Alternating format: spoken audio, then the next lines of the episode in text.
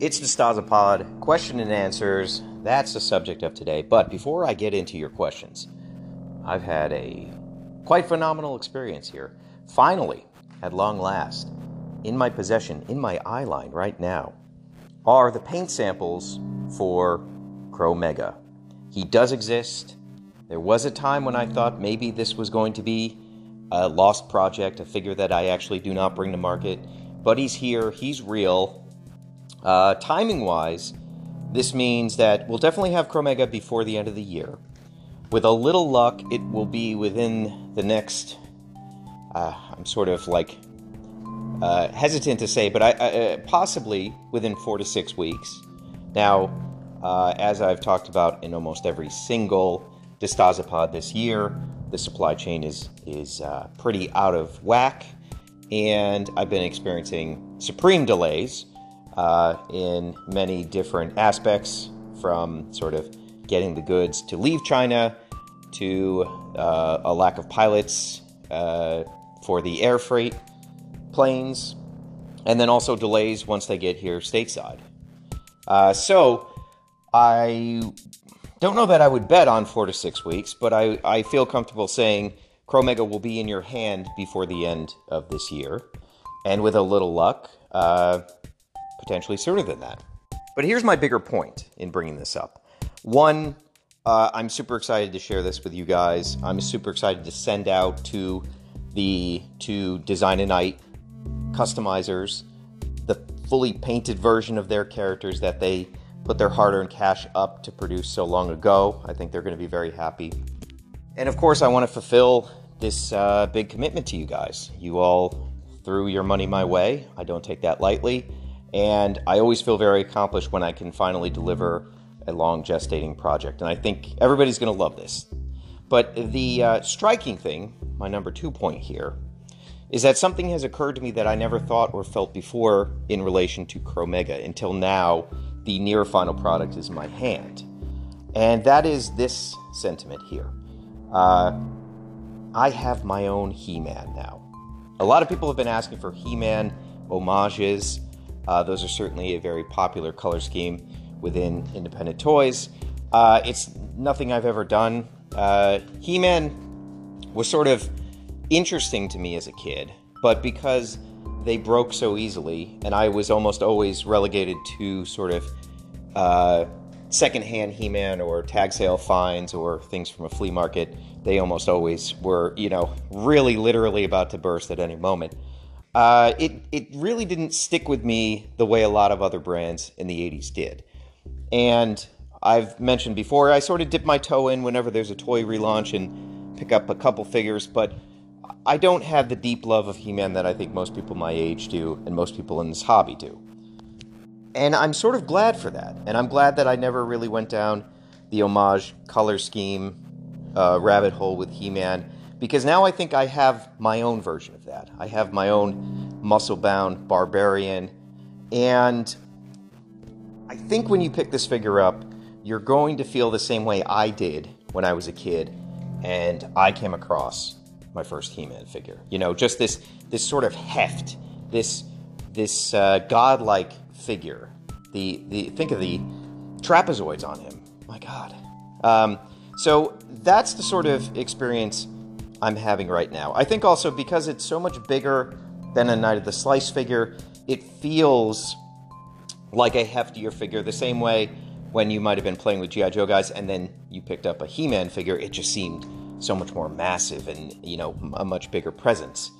And uh, I think that's the vibe this is giving off, and I, I hope it's the same for you guys. Uh, but we got finally a sort of proper sword swinging barbarian. And the best part is, it is sort of free of the baggage of anybody else's IP. It's free of the baggage of nostalgia. It is a unique creation.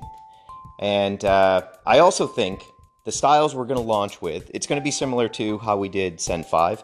It's going to be two painted styles and two unpainted styles that correspond with those base plastic colors. Um, I think you're really going to love the initial colorways. Uh, there's I, I would say all of these colorways are really fantastic, but the initial two ones I think work the best, and I think are probably going to be the most interesting to people. And um, this is just, uh, it's a fantastic day. I'm super pumped. There's a lot of work ahead of me in, in terms of uh, setting up the photo booth and kind of going to town and photographing every conceivable com- combination of these characters. But it's going to be a lot of fun. This is sort of, you know, the best moment in toy making is when you get your first painted samples. Uh, there's just kind of it's it's the best part of the experience. Like getting the first test shot is always very interesting, but there's always a lot of work to be done, and it can feel so far away from being final and complete. But the first paint sample day, uh, that I think is like the birth of a toy, the finality of it, and uh, it's an electric experience.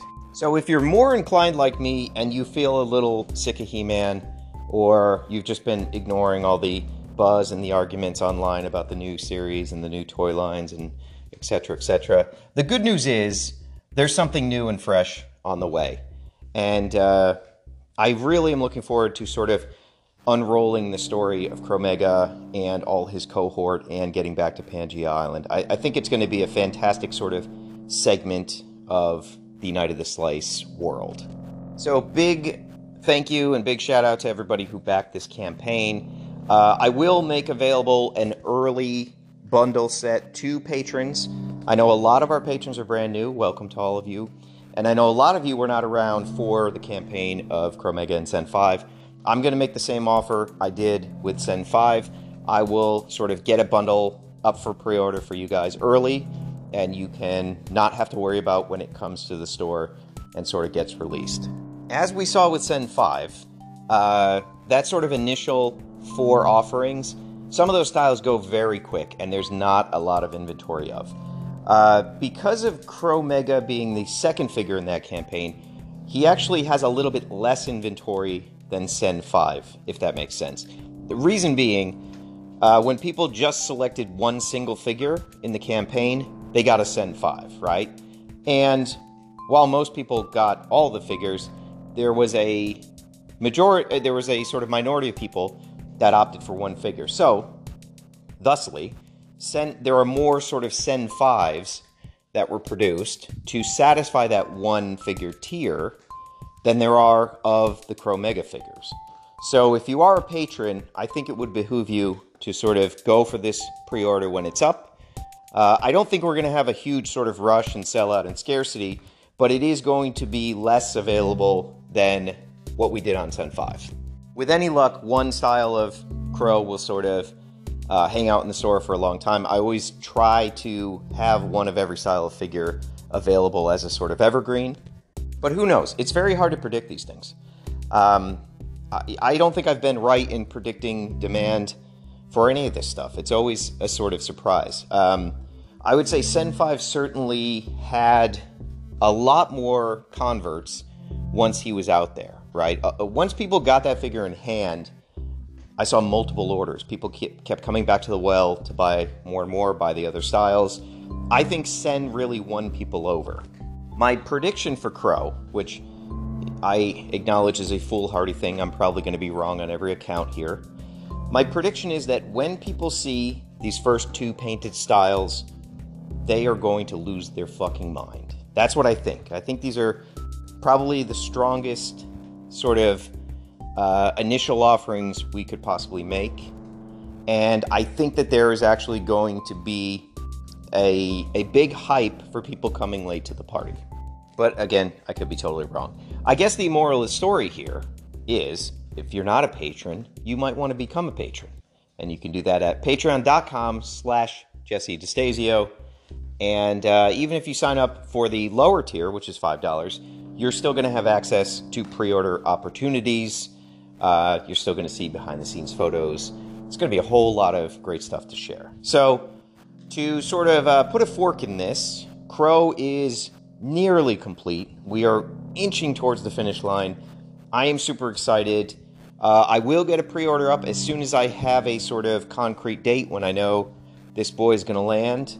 Uh, we are going to get back to Pangea Island. I have massive amounts of story to share in that location. And in short time, we're going to be able to close the book on Sen 5 and Chromega's crowdfunding campaign, and everybody will have all the wonderful product they ordered. So, my thanks to you guys. I'm excited to start rolling this stuff out, and uh, let's hop into some questions.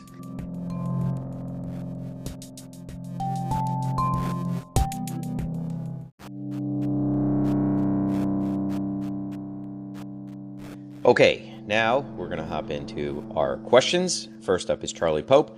Are the cherubium we've seen, the Mars Scout Force, Action Figure of the Month, Z Star 7, the same characters, or are there multiple rabbits, reptiles, birds out there?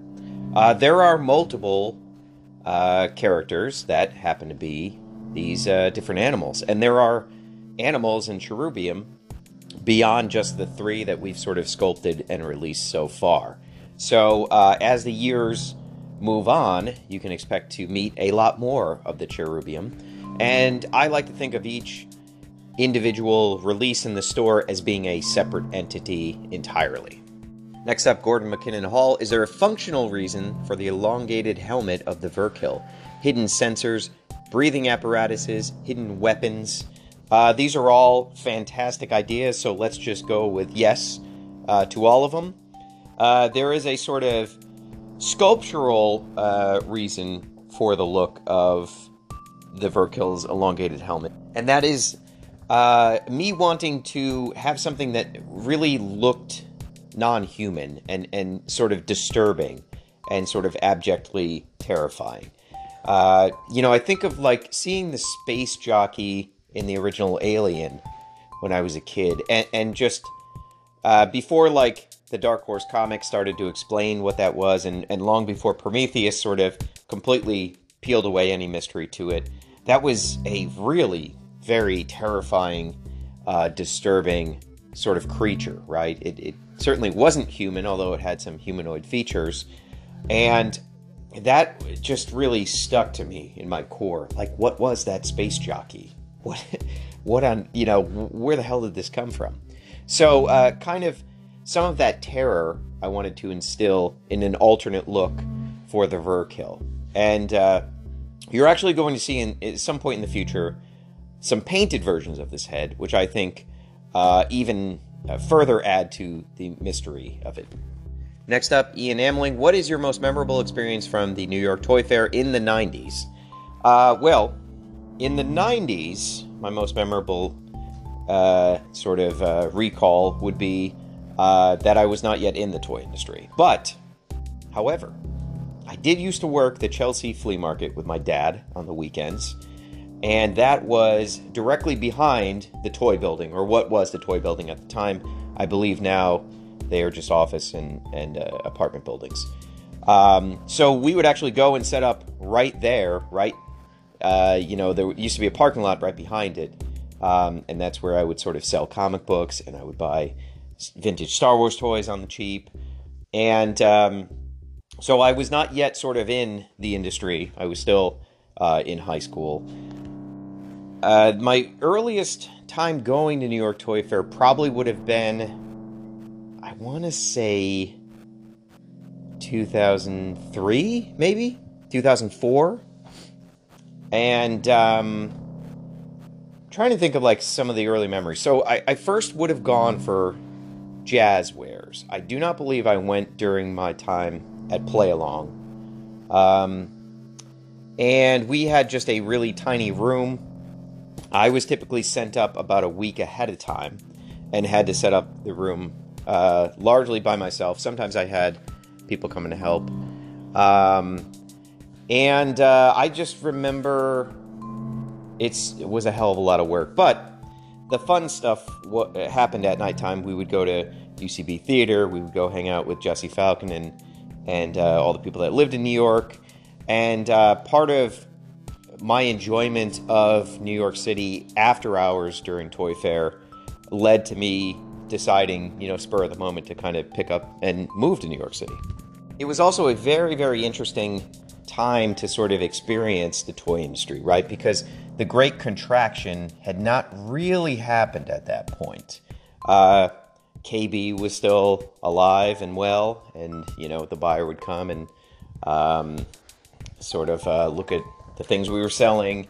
Um, Tower Records was still around.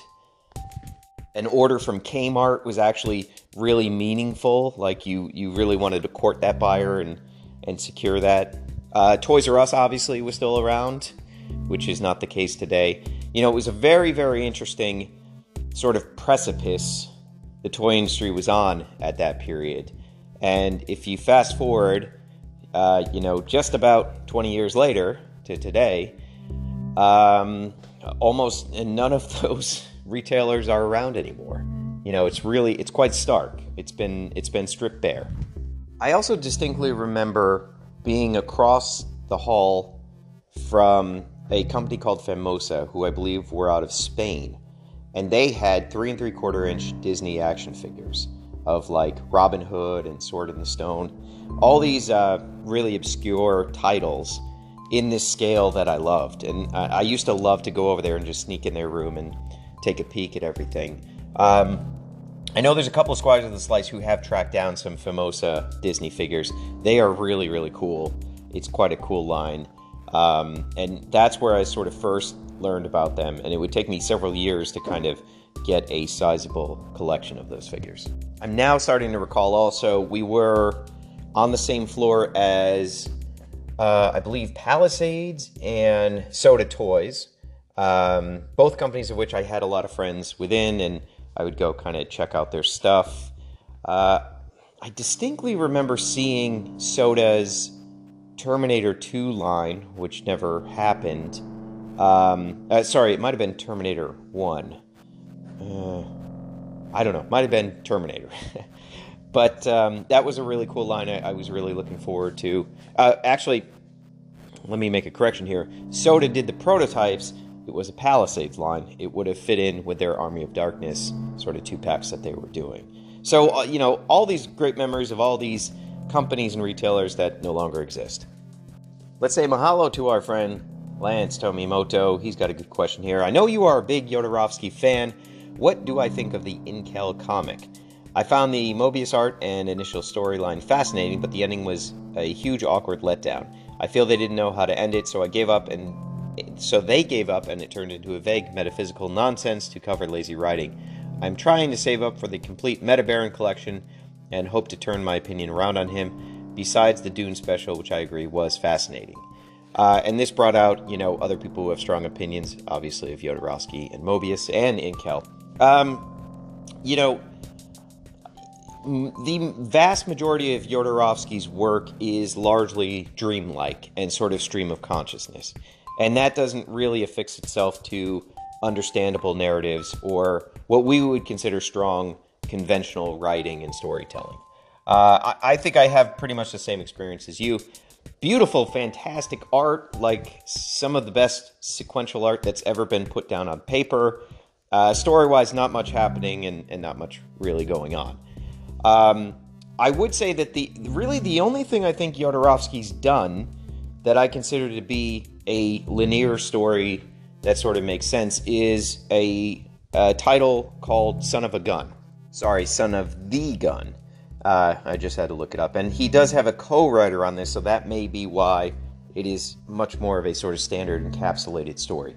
Really, really, truly fantastic modern Western. Uh, that would make a incredible movie. Um, that's the only experience I've had with Jodorowsky that is sort of a traditional story. Uh, I've seen the majority of his movies Holy Mountain, El Topo, Fando y Lis, etc., etc. Uh, and I've read a, a, good portion of the Meta Baron stuff and the Incal. And I, I, would say that, you know, that's just not his bag. He, he's not going to sort of lay out a beginning, a middle, and end. And, uh, you know, it just is what it is, sort of. There's no lack of imagination or inspiration there. Uh, but if you need a sort of traditional story structure to give you a satisfying feeling, he's not your guy. And look, I, I kind of uh, I'm in your camp here. I think that traditional stories uh, they work for me, right? They tickle the right parts of my brain. The things that I think about that stick with me, that really influence me, have been these very traditional stories. Um, you know, these heroes' journeys, these the things that uh, kind of get repeated over and over again throughout all cultures. Those are the things that I'm kind of attracted to. But I am glad for the more experimental stuff out there because I do think, um, you know, you kind of enjoy traditional stories, but you sort of subconsciously absorb things that are not like that, like watching a David Lynch film or, you know, uh, things of that nature. Next up, Alan Gadbois. How are you, my friend? I know last year other creators had Halloween colored Glyos figures. Will we see any new characters sporting Halloween like colors? Um, not really, not intentionally. I, I typically don't do holiday themed figures uh, because you really have a much smaller window in which to sell these. And a lot of my business is moving more towards these evergreen items that are always in stock. Uh, you know that that's a long-term goal of mine. And the problem with Halloween themed things is once November 1st rolls around, your sales kind of drop off dramatically. Uh, I was trying to time something that is tangent- tangentially a sort of uh, Halloween flair for Action Figure the month of October, but given all the delays that we've had pretty consistently every single month, I don't think that's going to happen. Um, so that may roll into November, and October may be uh, what November was originally slated for. So, um, I, you know, there's nothing that's going to sort of profoundly beat you over the head with the theme of Halloween this October. Last year we did a whole sort of bodega menu and lots of reveals throughout the month. Uh, given the state of the supply chain, we just are not in a position to do that this year. Uh, but I, I still think there's going to be a lot of exciting and interesting things coming in October. There are, I guess, like three or four long gestating things that will kind of finally bubble to the surface. Some of them revisions to older stuff and some new stuff. And uh, I, I think it's going to be an exciting debut for quite a few things, least of which being Chromega.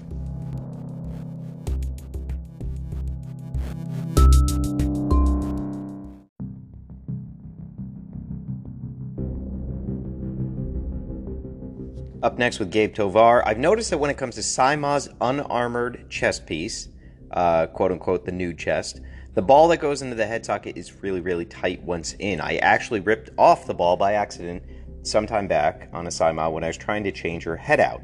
And this is even after warming that piece off, which usually works for me on other molds.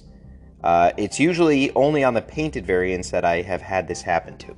He has also noticed stress lines on the ball joint after a few head swaps. So you bring up a fair point, and there's a couple things going on here. Uh, first, stress lines don't appear unless parts are are sort of pulled apart without heating first. And I am pretty uh, adamant and vocal about the need to heat up these pieces before you put them together initially, and to heat them up anytime you are sort of uh, doing swapping. You know, that is sort of uh, the advice I always give for these. I don't really think it's a good idea for the longevity of these figures to be pulling them apart, uh, you know, just based on sort of room temperature. Stress marks are only going to show up if this head has been pulled off a few times without heating prior. It sounds like, uh, and I'll take you at face value, that when this piece broke off, it had been heated prior to you doing it that time. I, you know, I believe you there. Uh, but if stress lines are starting to form, then universally every time people may not be sort of heating these prior to doing a swap. The big reveal I'm going to let everybody in on here is that there is actually not a universal fit for the head ball joints to the reciprocal neck inputs on Knights of the Slice. Now, there are some figures where this is very apparent, and there are some figures where it's not so apparent. The reason being is that this is more of an art form than it is a science. Uh, the surface of plastic is very porous. It doesn't look that way to us, but there are microscopic imperfections along the grooves of these things. So, in the case of a ball joint and the sort of convex of that, we have an approximation. We believe it will fit. These things are sort of finely tuned by hand by the engineers that are there.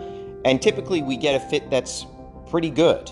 But over time, uh, with differences in temperature and with wear and tear, these things can fit less than perfect.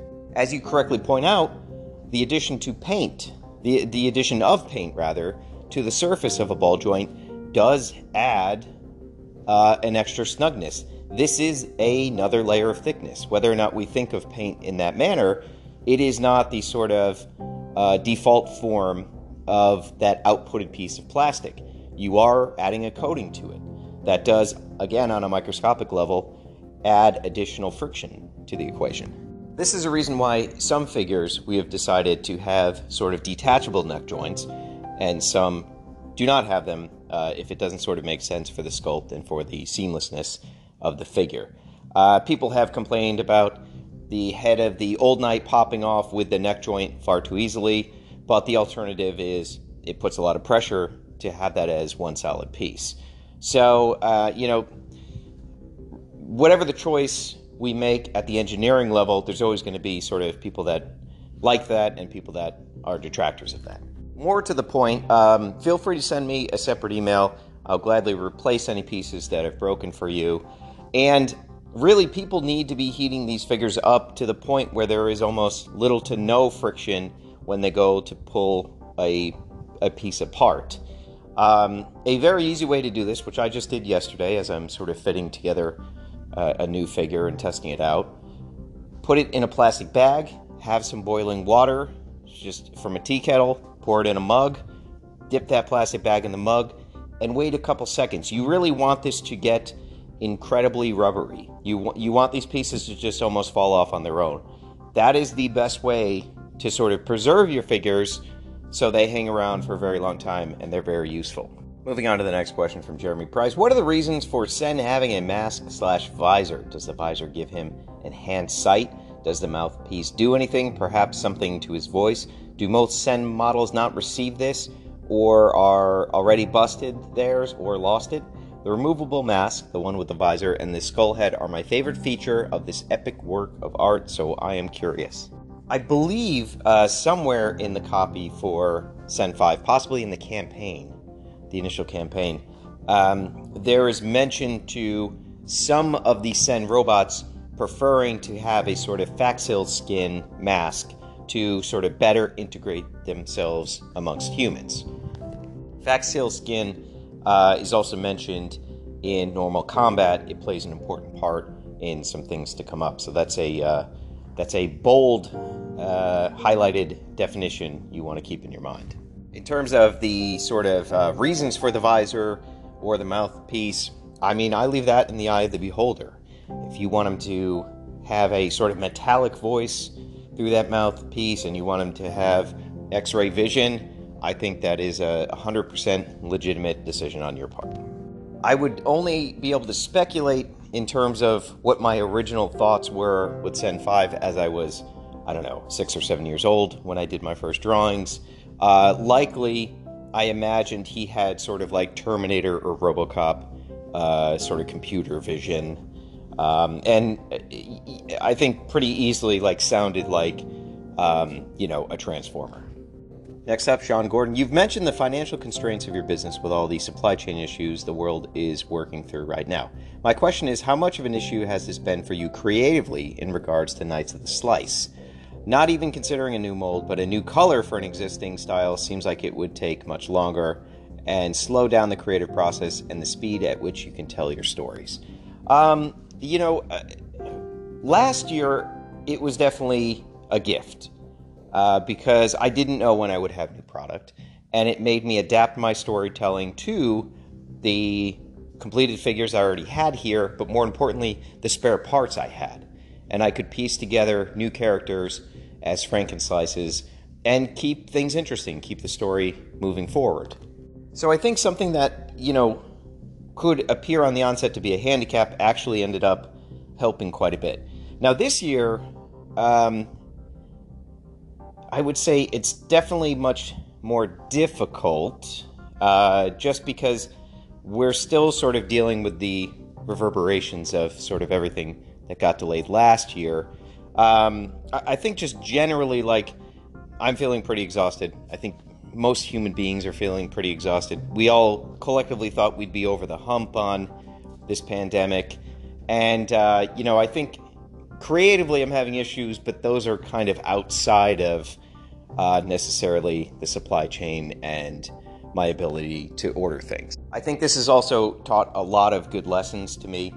Uh, you know, I find myself planning uh, in a much more concise manner for months to come. You know, typically I would buy six months to a year's worth of product, but I wouldn't necessarily know what month a figure might come out or how many I imagine I might need. So I'm trying to be more finely tuned in how I approach those things. So I think some of my most creative ideas have come because of these challenges and these parameters.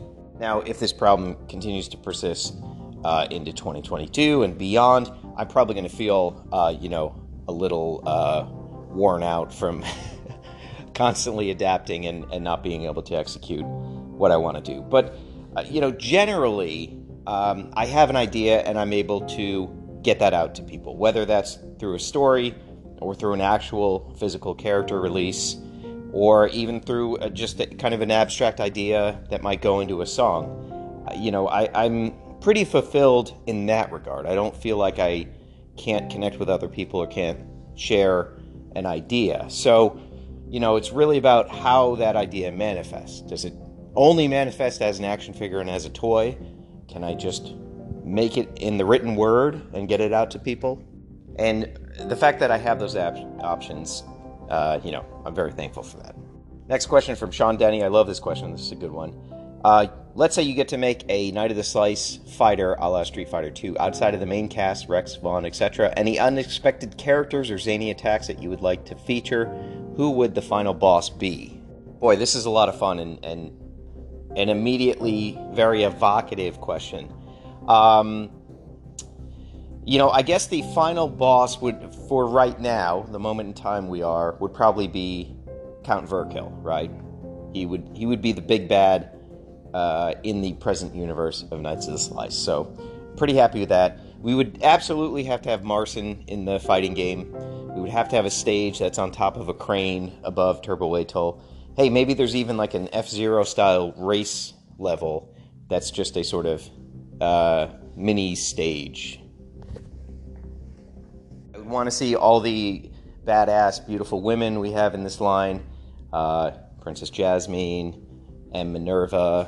Um, you know, I, th- I think there's there's a lot that could be done here. Oh, you could have uh, Bollinger Burton, and he can kind of have his Hulk mold mold where he uh, you know grows in muscle mass instantaneously.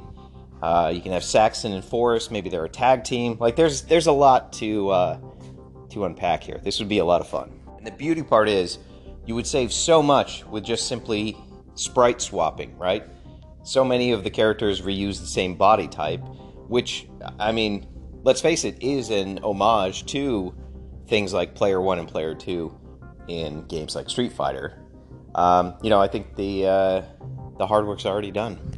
I guess I would put the question out there to the fans and the squires of the slice, especially those with artistic ability. Let's see the menu select stage for this theoretical Knight of the Slice fighting game. You know, I think that would be very easy for our talented fans to whip up, uh, maybe in a collaborative effort. Maybe one person can sort of uh, build the select screen, and then you have other people kind of fill in each of the individual characters. Could be a fun little exercise for all of us to do. In fact, I'll even volunteer to uh, do artwork for one of the characters in that select screen. How about that? That sounds like a lot of fun.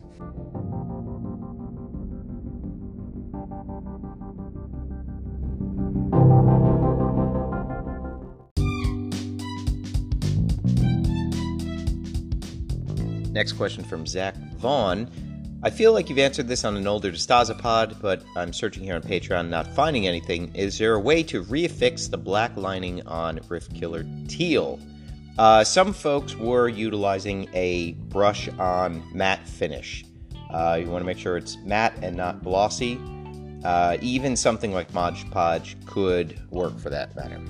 Gavin Rader wants to know Have I seen Jodorowsky's Dance of Reality? Uh, after just stating all the films I've seen by Jodorowsky, no, I haven't seen Dance of Reality, uh, but I will add that to my list. Thank you for the recommendation.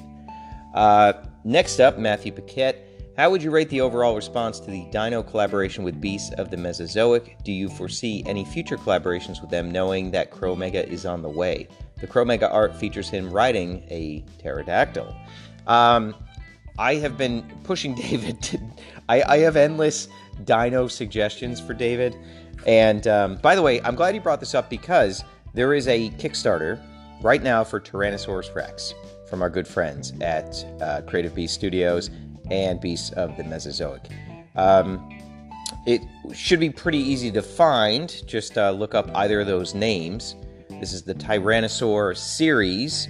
Uh, within one day, it fully funded uh, their goal of $185,000. These are some big boys, so that is a, uh, a cost that uh, makes sense to me. Currently, uh, about, let's see, probably closing in on 48 hours live, they're at $220,000. So, big congratulations to David. Um, these are spectacular. There are different T Rexes in different sizes and scales.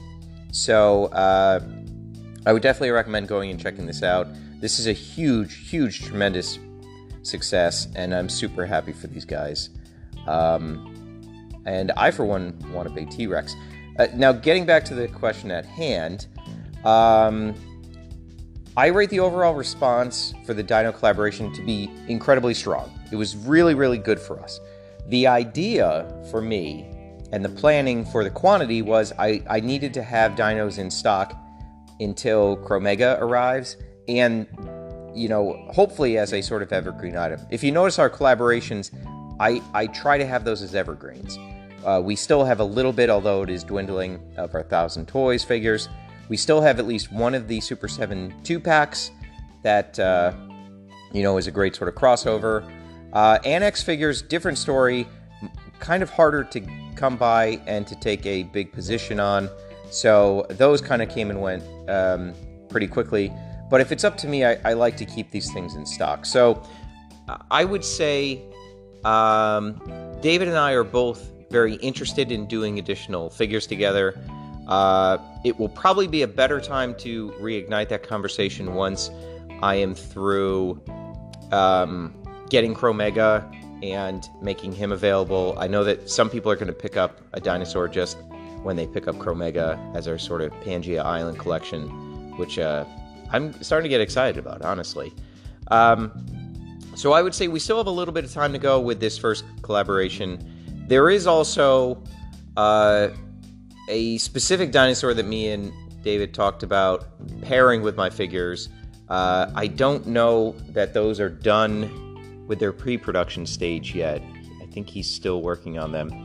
So we're also waiting for that milestone to happen. But I would say generally, I'm into it. Uh, last time I talked to David, he was into it, and I would uh, ask you all guys to uh, to go and support that campaign, even if you're not in a position to back and throw him money. Just share the link, and let's see how big that can really go.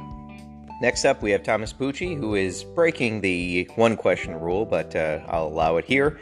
Um, I'm quietly working on my own Glyos figure I have two questions. For the Knight of the Slice figures that are hand sculpted from wax, epox, clay, like Vector John Furkill, do you eventually 3D scan these physical pieces uh, so you have digital models of them to go along with other Knight of the Slice figures that were digitally sculpted from the get go, like Radic, Hackerman, Cent 5? And also, if the figure I'm making is clocking in around 35 to 40 points per figure, is that too much for a Glyos figure? Should I cut the parts out and scale it back? So uh, these are some good questions here. Uh, I would say that every piece of Knights of the Slice has to sort of be 3D scanned eventually, whether it's I'm doing it or the people in the factory are doing it.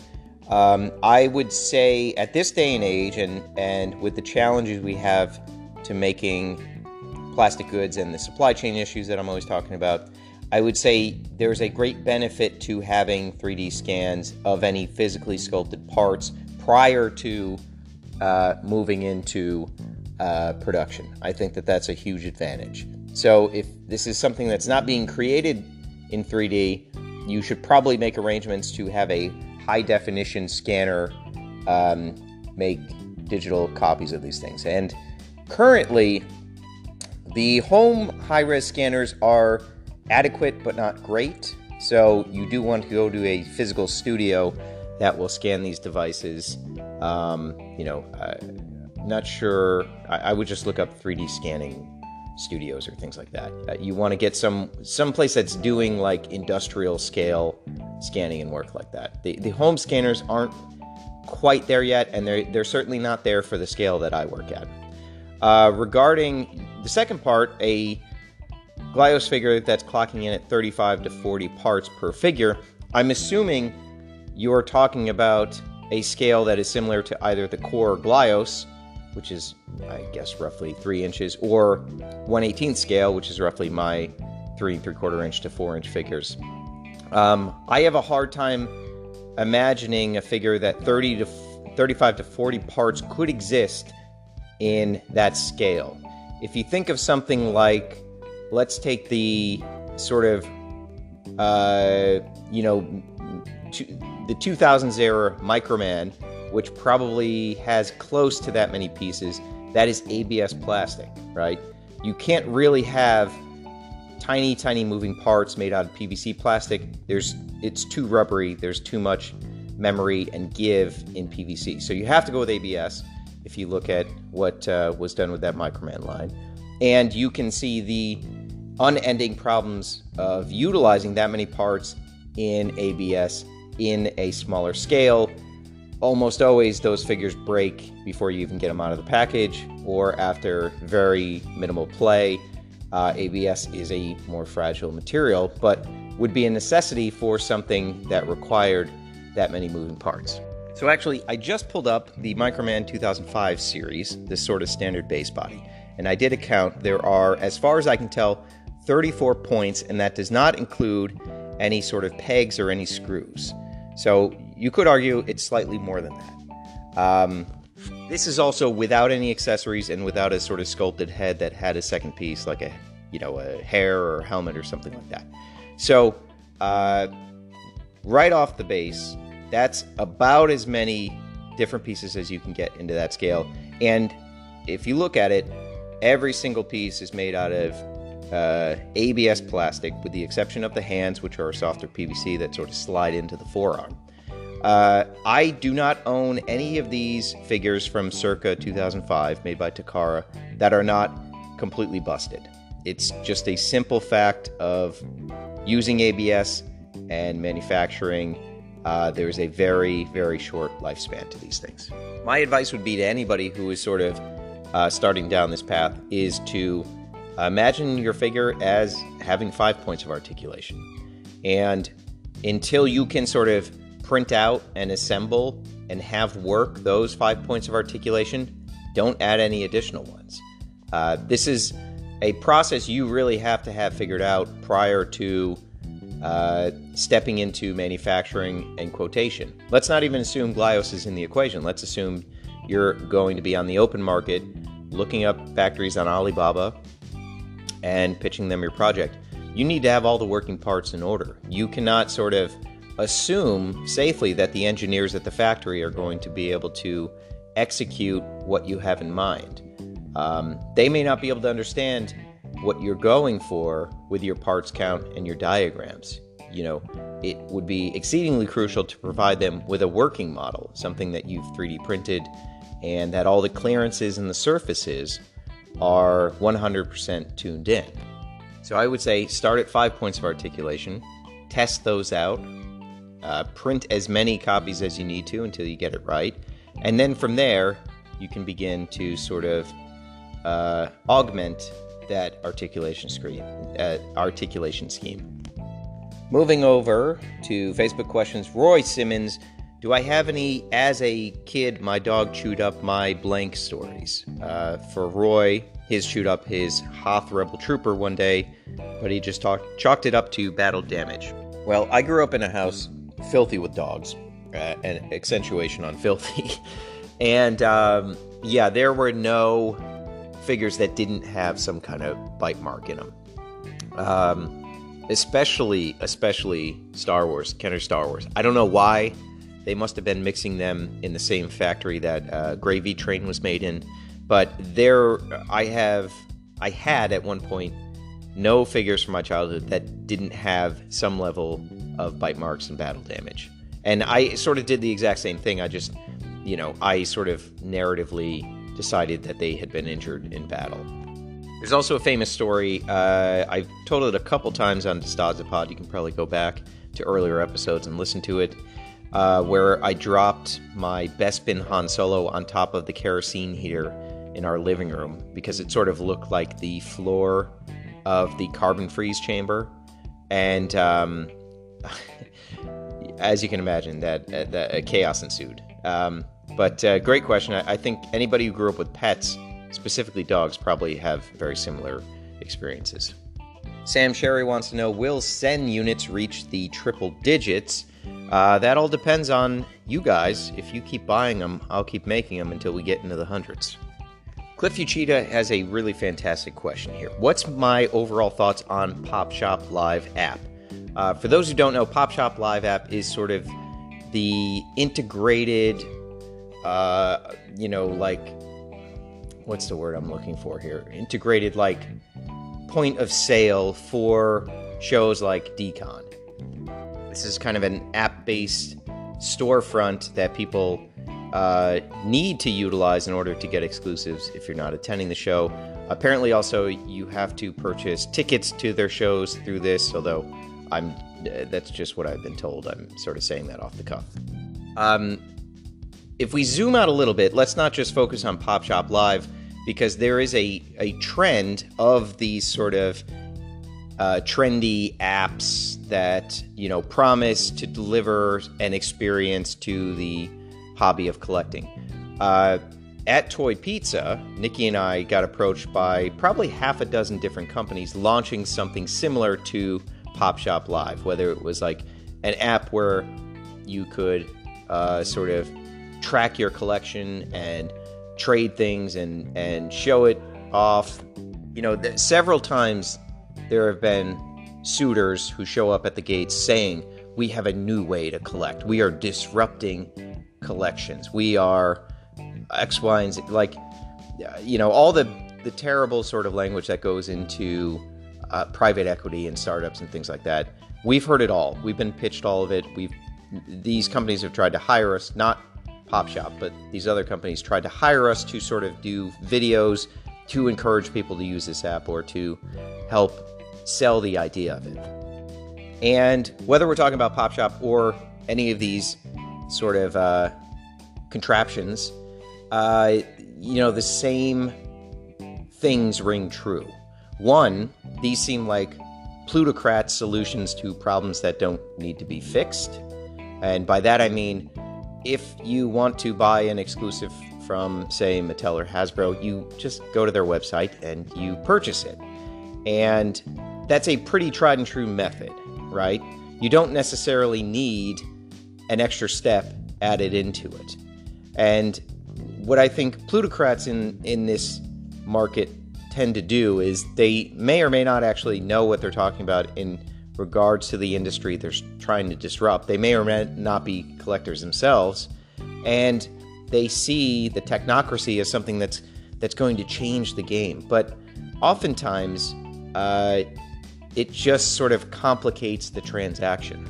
Now, feel free to discount what I'm saying here because I, full disclaimer, I've never used Pop Shop Live and I want to avoid it like the plague.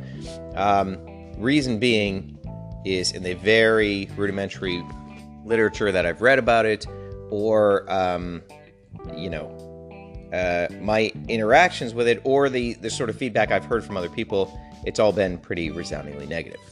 The thing that is sort of preventing me from doing a deep dive or learning anything more about an app like this is that I have a functioning e commerce. It works really well. Um, if a party's not bringing anything to really uh, compel me to use an additional app, I'm not going to do it. If you told me that I would have a 300% increase in my audience by being on Pop Shop Live, if that was a uh, a guarantee in writing the creators were willing to make, I would probably use Pop Shop Live. Uh, given that my only sort of uh, interactions with it or the the sort of prevailing online sentiment is that it's it doesn't work, it's glitchy, um, people don't seem to have a lot of affinity for it. That makes me have zero interest in sort of wasting the time to explore it. I'm uh, I'm very interested to hear if I'm missing the point here, or if people have had good experience with it. If I if I got anything wrong, just uh, drop me a line. Let me know in the comments.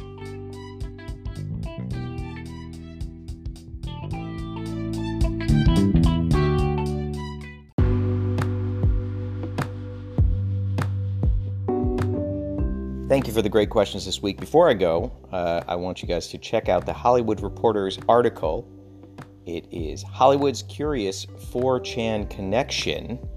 And uh, this is about a lawsuit and counter lawsuit happening right now, in which it's been revealed that 4chan is either owned or uh, heavily invested in by the company Good Smile that you and I know. Really uh, kind of twisty turny story here. A lot going on with it. Definitely check it out and read it. I think it's uh, it's got some pretty staggering implications. So uh, I'll drop a link to that in the descriptions. You can check it out. Uh, with that said, I only got one more thing to say, and that's pizza out.